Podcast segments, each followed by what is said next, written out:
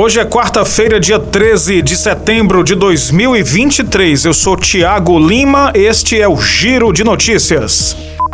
Por maioria, o Supremo Tribunal Federal considerou válida a cobrança da chamada contribuição assistencial, que é o pagamento de um valor aos sindicatos de categorias profissionais, valor destinado ao custeio de atividades como as negociações coletivas, em que se acertam condições de trabalho entre empregadores e empregados. Os ministros concluíram o julgamento do tema na segunda-feira no plenário virtual da Corte, formato de deliberação em que os votos são apresentados de forma eletrônica o Supremo deixou claro que a decisão não representa a volta da obrigatoriedade do chamado imposto sindical. Em 2017, a reforma trabalhista tornou o pagamento facultativo.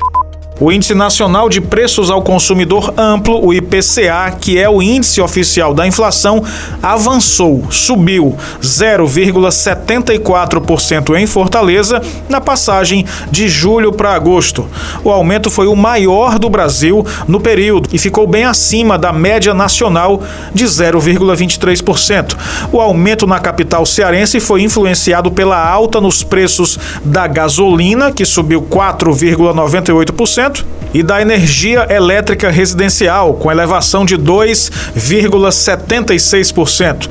Houve alta em sete dos nove grupos pesquisados pelo IBGE: educação, transportes, saúde e cuidados pessoais, habitação, vestuário, comunicação e despesas pessoais. As únicas retrações, ou seja, quedas, foram registradas nos grupos alimentação e bebidas e artigos de residência o Supremo Tribunal Federal aprovou por unanimidade a liberação de empréstimos consignados para beneficiários de programas sociais, como o Bolsa Família e o Benefício de Prestação Continuada, o BPC.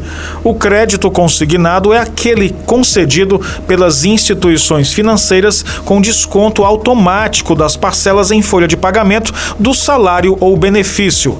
A votação no STF foi concluída na noite de segunda-feira. Ação para barrar a liberação de consignado a beneficiários dos programas de transferência de renda foi aberta em agosto do ano passado pelo PDT.